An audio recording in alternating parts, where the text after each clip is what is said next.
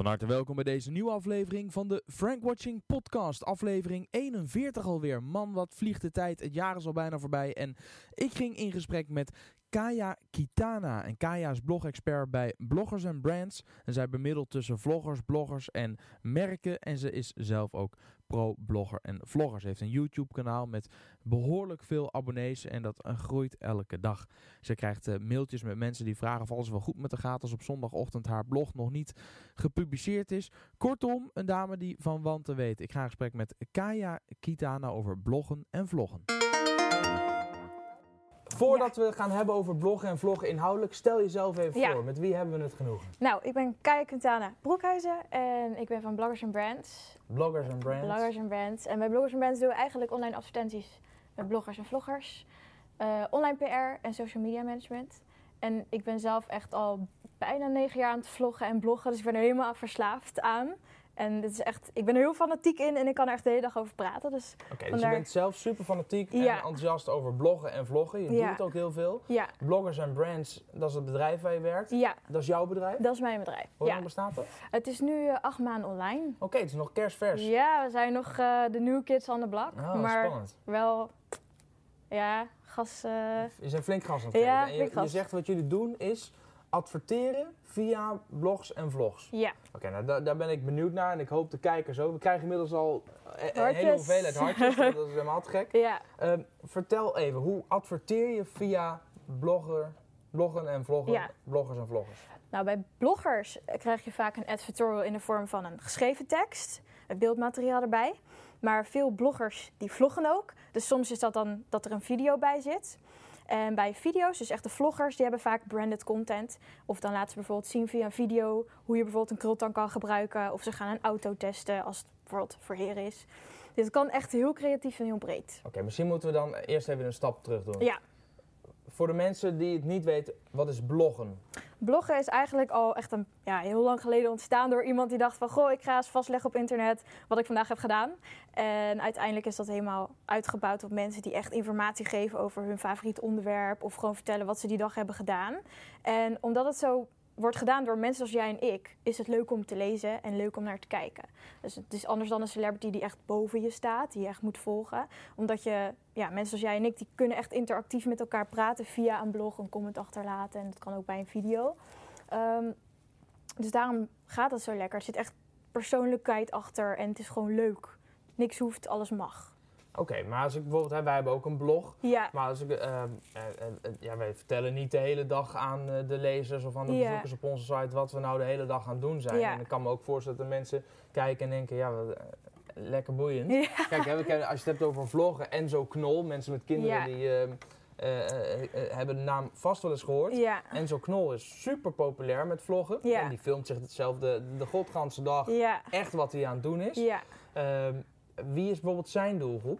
Eh, ik weet natuurlijk niet wat hij in gedachten heeft, wat zijn doelgroep zou moeten zijn. Maar wat wij van afstandje zien, zijn dat het wel jonge mensen zijn. Dus eh, ook kindjes ook heel vaak. Ja. Dus stel dat eh, Bart Smit graag met Enzo Knol zou willen samenwerken, dan zou ik zeggen, doe het. Ja, dus Enzo Knol heeft voor zichzelf echt een kanaal gecreëerd met een Ja. enorm bereik onder de jongeren. Ja, En jij zegt een Bart Smit of een ander brand met Ja. eh, eh, ook kinderen of de jeugd als Ja. doelgroep zou zich nu kunnen verbinden aan Enzo Knol om via zijn kanaal die doelgroep te ja bereiken. want hij heeft die doelgroep al. En dan kan je veel makkelijker inhaken op zijn doelgroep. Terwijl je normaal gesproken, als je helemaal niemand hebt in, met zo'n netwerk, dan moet je zelf dat eerst gaan opbouwen. Ja. Dus het is makkelijker voor een bedrijf. Oké, maar ik kan me voorstellen, ik kan bijvoorbeeld op Facebook Ja, eh, kan ik een advertentie lanceren en Ja. daarbij kan ik aangeven. En Instagram is natuurlijk ook van Facebook, dus ik kan ook adverteren op Instagram. En Ja. kan ik aangeven, ik wil meisjes van eh 14 tot eh 17 jaar klopt. deze advertentie laten zien. Ja. Wat, wat, wat, wat, wat maakt nou het adverteren via een vlogger wel of niet interessanter dan via andere ja. kanalen? Nou ja, kijk, als, als een blogger of vlogger, hè, dan heb je jarenlang aan je netwerk gebouwd. Dus aan je kijkers en je lezers. En die mensen die komen echt naar jou toe. Voor jouw mening, voor, voor wat jij te zeggen hebt. En dat nemen ze ook echt van je aan. En reclame, eh, echt bijvoorbeeld reclame in een magazine, dat is ook echt reclame. Dat is gewoon puur en alleen een verkooppraatje. Dat is niet leuk. En iedereen bladert ook zo weer voorbij. En op Instagram scroll je zo weer voorbij als het je niet interesseert. En een blogger of een vlogger heeft dus echt het voordeel dat je specifiek naar die persoon luistert. Dus, en het wordt ook vaak in een veel leuker jasje gegoten dan, kijk hier, weer een... Ja, in hoeverre moet je nou als vlogger duidelijk maken dat het product wat je Ja. zit aan te bevelen, dat dat een gesponsord product is? Nou ja, dat is in Nederland wettelijk geregeld. Je hebt natuurlijk de wet dat je consumenten niet mag misleiden. En elke vorm van reclame, en reclame is natuurlijk altijd betaald, moet je in ieder geval aangeven het is in samenwerking met of het is gesponsord. En er is zelfs een reclamecode social media waar je dus ehm, mensen die zich daar niet aan houden, kun je dus aangeven. Dan hebben ze een klacht aan hun broek hangen. Dus stel, jij bemiddelt tussen een bedrijf dat eh, eh, de jeugd als doelgroep heeft met Ja. zijn producten. En eh, jij benadert Enzo Knol of Ja. welke vlogger of blogger dan ook. Ja, En die gaat content creëren in video of tekst of foto rondom dat merk. Dan moet hij daarbij vermelden dat hij betaald wordt om dat te doen. ja. ja, want anders ben je eigenlijk een consument aan misleiden. Kijk, als je zelf iets koopt, dan heb je het zelf gekocht, dan hoef je dat niet te zeggen. Maar elke vorm van reclame, dat moet. Of je het nou in een tijdschrift doet, of online in een video, of een via een, een artikel online op je blog, je moet het echt vermelden. En dat kan je ook creatief doen. Hoe bijvoorbeeld? Wat voor, heb je tips voor mensen hoe ze Ja, dat kunnen doen? Eh, wij hebben bijvoorbeeld bloggers die eh, bijvoorbeeld eh, in het artikel zeggen van... nou, in samenwerking met dit bedrijf mocht ik een superleuk product uitproberen. Dit zijn mijn bevindingen. En in hoeverre vind jij dat diegene dan nog helemaal neutraal en eh, onbevooroordeeld kan Mhm. praten over dat product? Het Eh, is- Laat ik een voorbeeld geven. Eh, Er, er is een computermerk en die, die- daar krijg ik een, een horloge van, een smartwatch.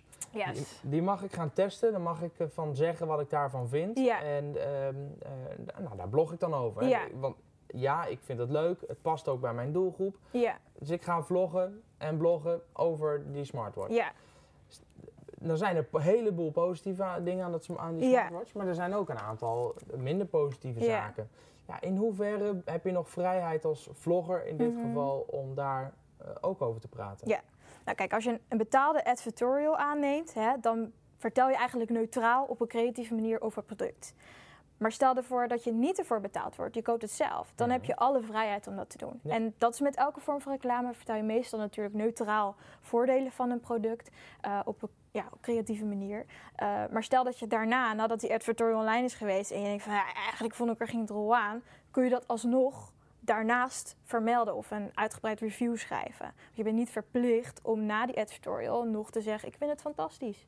Maar aan de andere kant, als wij bijvoorbeeld een Dat vind ik wel lastig, zeker als je het hebt over de geloofwaardigheid van jezelf als blogger. Je zei, je bent echt jezelf, dus Mhm. mensen vinden het leuk om naar jou te kijken, want jij bent iemand zoals ik. Hè? Ja. Mensen kunnen zich met jou Ja. identificeren. Ja, Maar dan ga je wel een product aanprijzen waar je misschien niet helemaal achter staat. In hoeverre Klopt. ben je dan authentiek? Nou, dat kun je dus. Wij voorkomen dat eigenlijk bij bloggers en brands door die blogger een briefing te geven die ze kunnen aannemen of afwijzen. En als ze hem afwijzen, krijgen ze ook het product niet. Nee, daarom. Kijk, je en wij gaan ervan uit, we hebben bijna elke dag contact met de bloggers die wij, waar wij mee werken, dat ze eh, hun eigen integriteit eh, wel bewaken. Dus als zij zeggen van, joh, ik schrijf eigenlijk over auto's en nu kom je aan met een pannenkoekmix. Nee, dat doe ik niet. Even goede vrienden, dan vinden we iemand die er wel bij past. En die zegt van, nou, daar kan ik me in vinden, daar wil ik mee aan de slag. Dus je bent nooit verplicht om als blogger of vlogger een tutorial te draaien waar je niet achter staat. Er zijn natuurlijk wel mensen die dat doen omdat ze eerder gericht zijn op het geld. Eh, maar als mediabureau kan je daar nog wel in navigeren. Je kan zelf zeggen van nee, ik zie dat die niet bij jou gaat passen, we doen het niet. Dus in die zin heb je wel genoeg vrijheid om te blijven staan achter je persoon en achter eh, je doelgroep en wat je graag wil uitdragen.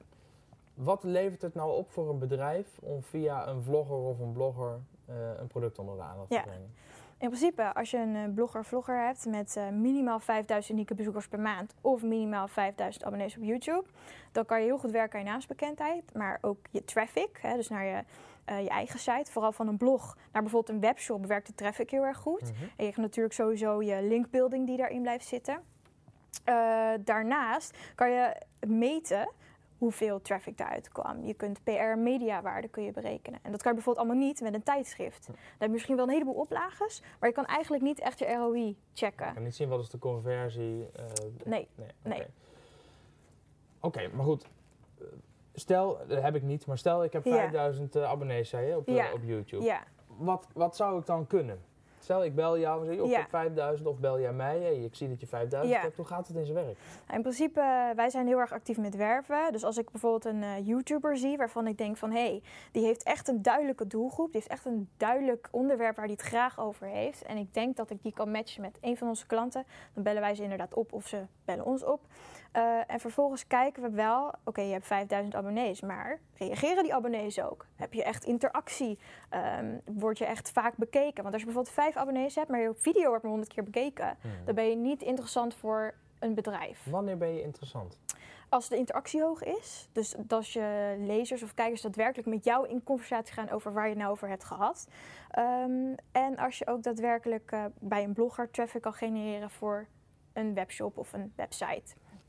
En bij een YouTuber, echte video's, merk je dat ze heel vaak aan merkactivatie doen. Dus dan zeggen bijvoorbeeld eh, de YouTubers van... joh, ik heb hier mijn telefoon, ik heb deze app geprobeerd, download hem nu. Laat me even weten wat jij ervan vond. Dus je activeert mensen echt om actie te ondernemen. Eh, en dat gaat makkelijker in een video, omdat het echt, je ziet iemand het doen.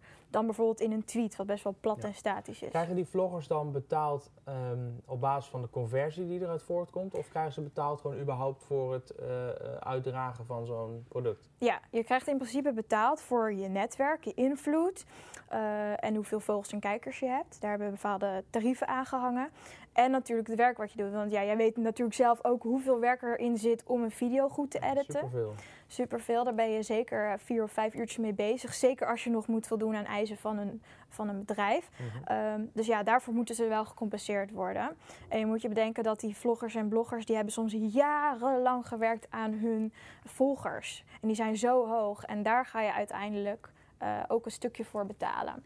Als nou mensen zitten te kijken en die willen beginnen met vloggen. Ja, Hoe begin je met vloggen? ik zou zeggen, pak gewoon je iPhone of je camera... en eh, bedenk wel even voor jezelf...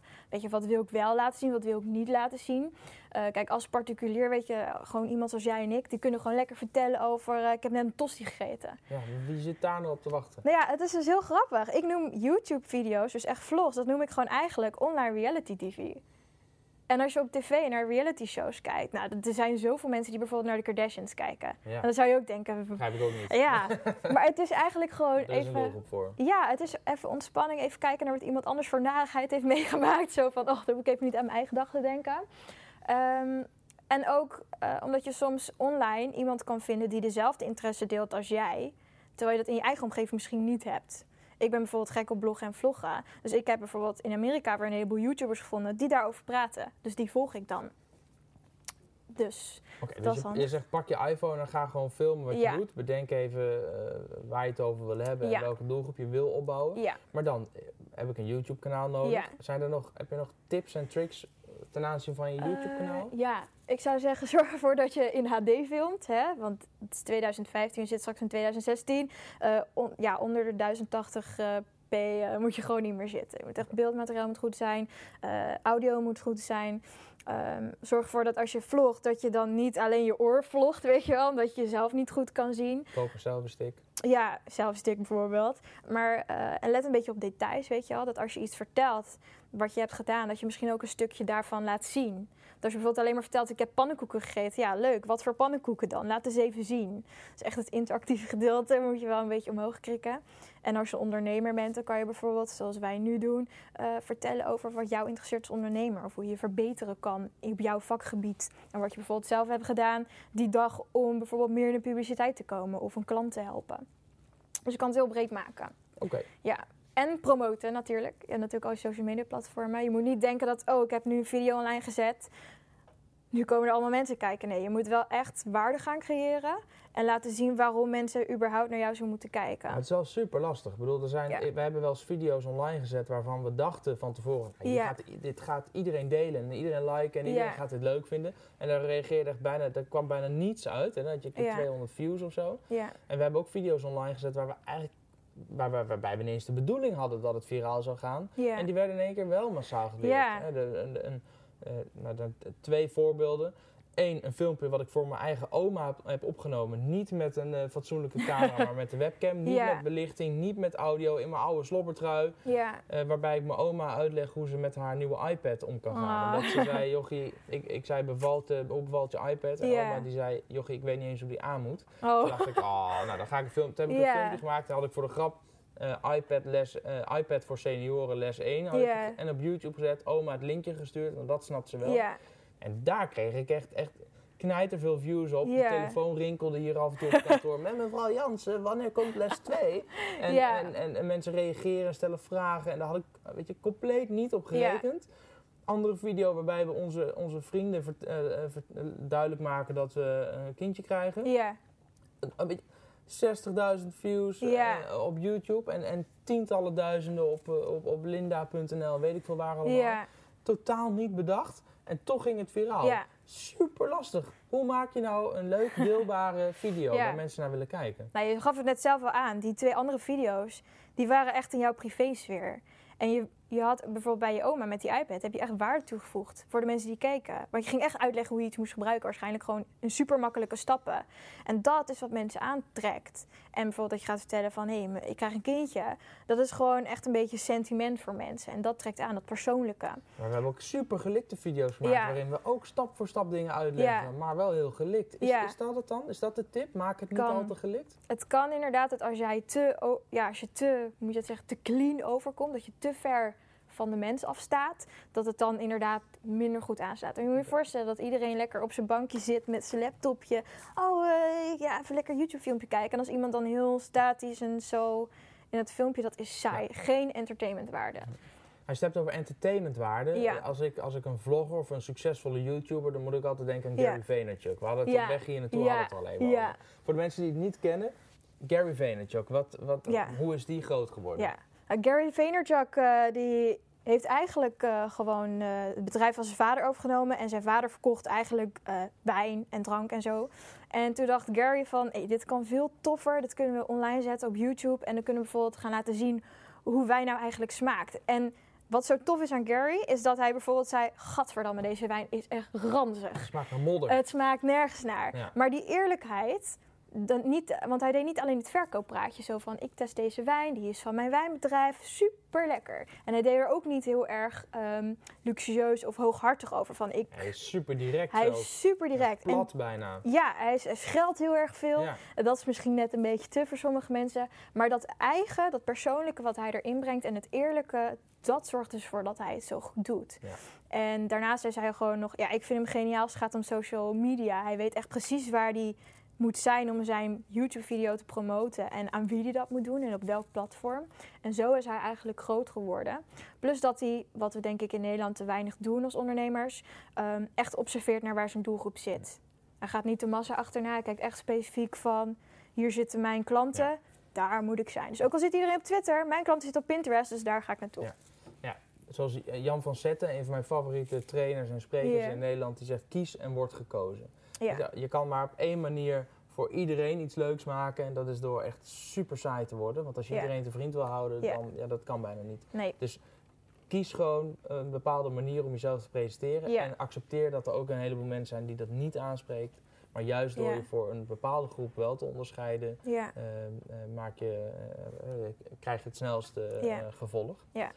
Ja, te gek. Want wat zij, ik heb wel eens een boek van hem gelezen. En dat zijn moeder, die moeder van Gary Vaynerchuk, Ja, ook op een gegeven moment naar boven riep van kom nou eens een keer voor die stomme webcam vandaan Ja. en ga gewoon helpen dosis jou in de zaak.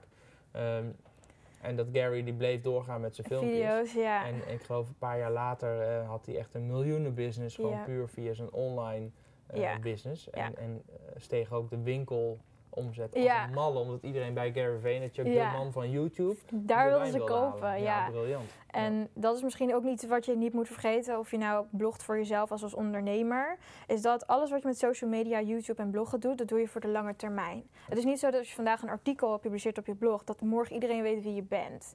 Want Gary Vaynerchuk heeft er bijvoorbeeld tien jaar over gedaan om te zijn waar hij nu is. Dat is echt een lange tijd. Maar loont het dan de moeite voor mensen om er nu mee te Ehm, gaan starten? Ja, want als ik bijvoorbeeld kijk naar bij bloggers en brands, haal ik mijn meeste leads uit mijn blogartikelen. Waarom? Omdat ik zelf de conversatie kan leiden over ons bedrijf. Ik kan een stukje van mijn kennis laten zien op een leuke manier. En daardoor hebben mensen iets van, oh, hey, het is niet zo'n groot bedrijf waar ik nummertje 506 ben. eh, en dan krijg ik wel een campagne aangesmeerd. Nee, helemaal niet. De mensen krijgen persoonlijk contact met mij. En dat, ze kunnen eigenlijk ook kennis maken met mij via mijn blog. Dus dat kan je ja, heel erg leuk met elkaar wat is jullie combineren. verdienmodel?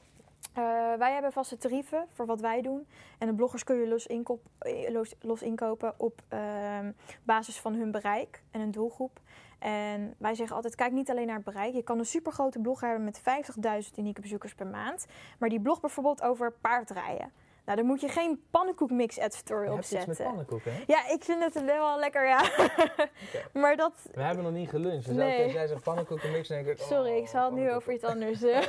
Nee, maar ik snap wel wat je bedoelt. Ja. Je kan beter 100 volgers hebben over een heel specifiek iets... ja. dan 50.000 over iets algemeens wat, wat weinig raakvlak heeft met jouw Klopt, product. ja. Want ik Ja. had bijvoorbeeld vrijdag een bedrijf op bezoek en dat vertelde dat ze binnen een jaar 10.000 euro aan producten hadden weggegeven aan meer dan 380 bloggers. Ja. Maar daarvan weet ik dat 75% was eigenlijk gewoon helemaal niet geschikt om iets aan weg te geven. Dus ze hebben eigenlijk 10.000 euro Over de balk gegooid. over de balk gegooid. Ja, dan hebben ze een beetje naamsbekendheid. Maar dan denk ik, ehm, denk als bedrijf even na en ga specifiek op zoek naar bloggers of naar een mediabureau wat je kan helpen. eh, om die doelgroep echt vast te zetten, zodat je je geld niet weggooit. Ja. Kunnen bloggers zich ook bij jou aanmelden? Ja. Ze zeggen van, nou, ik wil wel eh, over dit en dit onderwerp aan de slag. Ja, ja, ja we hebben gewoon een aanmeldformulier op de site en zo. Eh daar kan je gewoon inderdaad aanmelden. Eh, unieke eh, statistieken, je bezoekers, die geef je aan ons door. Maar we zijn wel streng in de selectie. Omdat er gewoon, ja, tegenwoordig blogt iedereen en zijn oma. maar niet elke blogger is geschikt om mee te adverteren. En bij niet elke blogger zien wij nog echt de passie erin zitten. Ja. Dus we proberen wel echt de crème de la crème eruit te trekken. Van welke bloggers zijn nou echt nog leuk bezig. En doen het niet alleen omdat ze hè, wat binnen kunnen halen. Ja. Want als dat zo is, dan merk je dat door in alles wat ze doen. En dat trekt absoluut niet. Dat zet geen zoden aan de dijk. Ben ik een goede blogger? En jullie volgens jullie Ik heb helemaal niet gekeken, moet ik eerlijk Oh. zeggen. Ik heb jou heel erg gevolgd op eh, Twitter en Periscope. Oké, Omdat ik we ook meer. Ja, we gaan even Ja, ik ben wel benieuwd. Ja. Ik kijk even naar Robin. Hebben we vragen binnengekregen? Ja, ik, heb hier, ik had hier nog eentje staan, maar voor de rest Ja? hebben we niks. We hebben nog van... Niet eh, via Periscope, maar we hebben natuurlijk eh, van tevoren Via- al ja. aangekondigd. Via Twitter hadden we een vraag van eh, Nick Kieran. Ehm, of vloggen niet een bubbel is die wachten totdat die explodeert. Is vloggen niet een bubbel, ja. wachtend op, explode op exploderen? Nee. Explosie? Nee, nee, absoluut niet. Dat, dat roepen mensen al jaren over bloggen en vloggen. Maar eh, in 2008 is eigenlijk het bloggen en vloggen begonnen en we zitten nu bijna in 2016. Als het echt maar een bubbel was, dan was het nu al weg geweest. Maar eigenlijk begint nu elk bedrijf en elk, elke particulier, particulier het pas te ontdekken. Dus ik denk dat vanaf 2016 gaan we echt gewoon knallen. En dat mensen echt doorgekregen, oh, hier kan ik wat mee. Denk je ook dat, de, ehm, dat het hele ehm, vloggen op een gegeven moment tv gaat vervangen? Dat mensen zelf content creëren of dat, dat Ehm. misschien wel studio's content gaan creëren Ja. of eerder voor publicatie op YouTube en dergelijke Ja. dan op televisie? Er zijn wel merken die dat doen. Er zijn ook eh, ja, zenders die een online zender naast hun gewone zender Ja. hebben. Eh, maar dan moet je zo'n leuke persoonlijkheid hebben die online eh, de content maakt, dat mensen daadwerkelijk ook echt jou gaan opzoeken. Ja. Mensen zijn zo gewend om de tv aan te zetten en dan met je laptop op schoot nog een beetje ondertussen googelen. Ik weet niet of dat. Er is er, toevallig net een gelanceerd, dus ik ben heel benieuwd. Ik ben ze aan de in de gaten aan het houden hoe zij het doen. Er zijn door de jaren heen meerdere online zenders gepubliceerd, maar die hebben het nooit echt gemaakt. Dus ik denk al dat er brood in zit, maar dan, dan zou je het echt heel Ja. interactief moeten maken misschien. Wat, wat verdient nou een, eh, een, een beetje vlogger? Kun je er Ja. iets over zeggen? Wat, wat kun je ermee... Ja, het verschilt een beetje per mediabureau waar ze zijn aangesloten. Eh, wij zetten onze bloggers en vloggers weg vanaf 150 euro. Per. Per minimaal 5000 unieke bezoekers of 5000 YouTube-abonnees. Dus als blogger krijg je dan bij jullie 150 euro Ja. op het moment dat je een stukje content publiceert Ja, richting je 5000 Ja. unieke bezoekers. maar aan die content of die advertorial zitten wel een aantal regels. Het is niet zo van jongens, hier heb je 150 euro, succes. Nee, we plannen er wel echt een campagne omheen, Ja. zodat het daadwerkelijk effectief is. Maar die 150 is voor de blogger? Of Voor de blogger, ja. En, en vloggers? Ik bedoel, zoals ik- Enzo Knol, wat, ik weet ook niet, die heeft Ja. rustig 500.000 views op een video binnen een week. Ja, nee, er zijn, ik weet dat er YouTubers in Nederland zijn die tot 5000 euro voor een video krijgen. Zo. Ja, dat is echt... eh, ik weet niet of die dat nog steeds krijgen. Dat was ongeveer drie jaar geleden was maar waar verdienen ze dan aan? Aan, aan bijdragen van praten over ons product of Ja. aan de advertenties en dergelijke rondom die video? Nee, echt, dat ligt er een beetje aan. Sowieso als YouTuber krijg je natuurlijk die advertenties. Ja, die kun je aan of kun je uitzetten. aanzetten, Ja. maar daar zit niet zo heel veel brood in, tenzij Nee. je echt heel veel views hebt. Eh, maar echt zo'n betaalde eh, campagne, hè, daar betaal je echt voor het, het maken van de video, het Ja. creatief inzetten van bijvoorbeeld hoe gebruik ik een kultang? Nou zo. Daar zit het werk in. En ze krijgen natuurlijk ook betaald voor die 50.000 abonnees en al die views die ze krijgen.